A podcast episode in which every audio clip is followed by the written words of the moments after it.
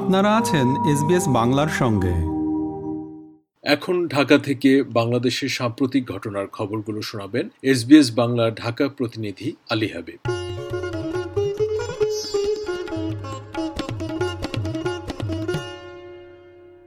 মহান ত্যাগের মহিমায় ভাস্বর মুসলিম উম্মার বৃহৎ ধর্মীয় উৎসব ঈদুল আজহা গত বৃহস্পতিবার সারা বাংলাদেশে উদযাপিত হয়েছে। সম্মিলিতভাবে দুই রাকাত নামাজ শেষে সবার জন্য করা হয় মঙ্গল কামনা। ব্যক্তি, সমাজ, দেশ, মুসলিম উম্মাহ এবং সারা বিশ্বের শান্তি ও কল্যাণ কামনায় দোয়া করা হয়। জামাত শেষে কোলাকুলি করে প্রকাশ করা হয় পরস্পরের প্রতি ভালোবাসা। ঈদগাহ থেকে বাড়ি ফিরে সমর্থবান মুসলমানরা পশু কোরবানি করেন।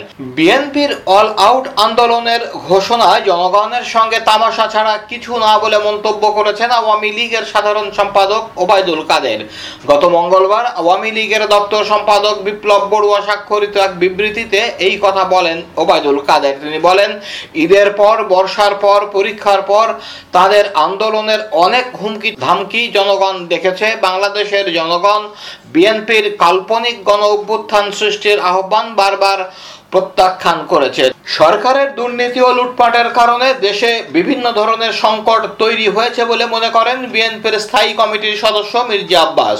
বিএনপির প্রতিষ্ঠাতা জিয়াউর রহমানের কবরে গত বৃহস্পতিবার ঈদের দিন সকালে ফুল দিয়ে তিনি বলেন, এদেশে উন্নয়ন শুরু করেছিলেন জিয়াউর রহমান এবং এই উন্নয়নের শেষ নেই।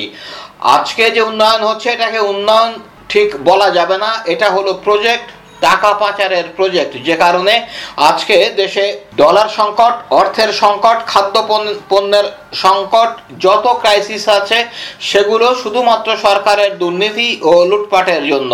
মির্জা আব্বাস বলেন, ঈদের পরে যে গণতন্ত্র আজকে আমাদের হাইজেক হয়ে গেছে বলতে পারেন, যে গণতন্ত্র চুরি হয়ে গেছে, কটাকাটি হয়ে গেছে, সেই গণতন্ত্র ইনশাআল্লাহ পুনরুদ্ধার করব। নতুন অর্থ বছরের জন্য সরকারের ব্যয় অনুমোদন করেছে জাতীয় সংসদ।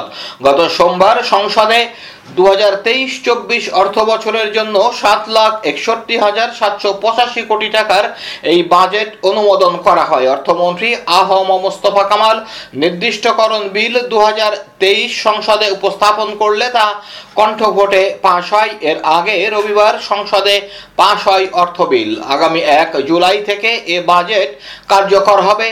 2022-23 অর্থ বছরের 11 মাসে প্রবাসীরা $1,944 কোটি রেমিটেন্স পাঠিয়েছেন, যা আগের অর্থ বছরের একই সময়ের চেয়ে 1.1% বেশি বলে জানিয়েছেন অর্থমন্ত্রী আ হ ম মুস্তফা কামাল।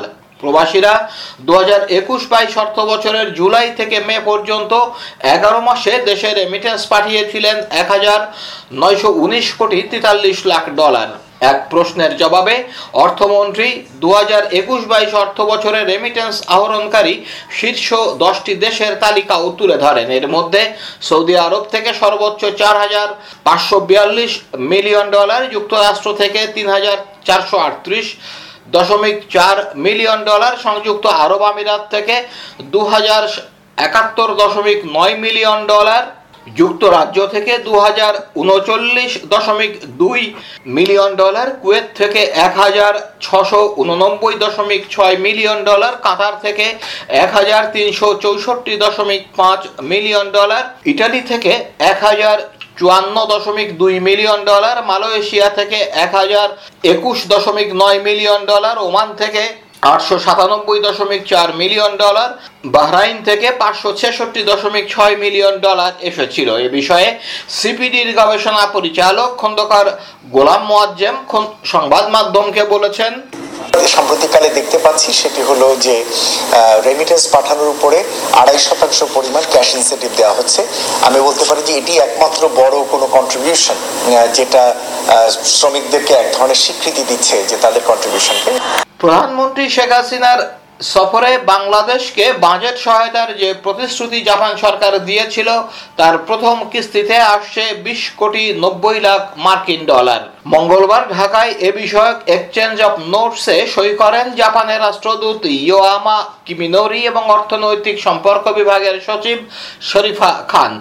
একই অনুষ্ঠানে ঋণ চুক্তিতে সই করেন সচিব শরীফা খান এবং বাংলাদেশে জাপান আন্তর্জাতিক সহায়তা সংস্থা জাইকার প্রধান প্রতিনিধি ইচি গুচি তোমোহিদে জাপান দূতাবাসের এক সংবাদ বিজ্ঞপ্তিতে জানানো হয়েছে, জাপানি মুদ্রা ইয়েনে দেওয়া ঋণ প্যাকেজের প্রথম কিস্তিতে এই বাজেট সহায়তা পাচ্ছে বাংলাদেশ। এর পরিমাণ 30 বিলিয়ন ইয়েন বা 20,90,00,000 ডলার। জাপানি এই ঋণের সুদহার 1.60%। 10 বছরের মেয়াদকাল সহ পরবর্তী 20 বছরে এই ঋণ পরিশোধ করতে হবে।